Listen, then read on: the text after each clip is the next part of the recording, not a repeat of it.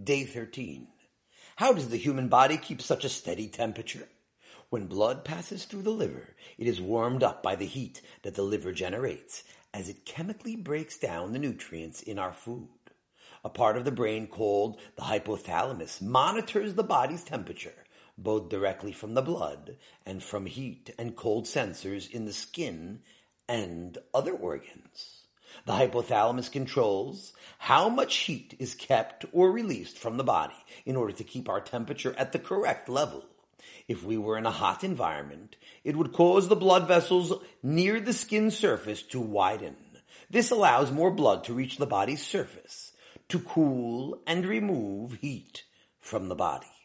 The hypothalamus also directs the body's sweat glands to produce sweat, which cools the body when it evaporates from the skin surface.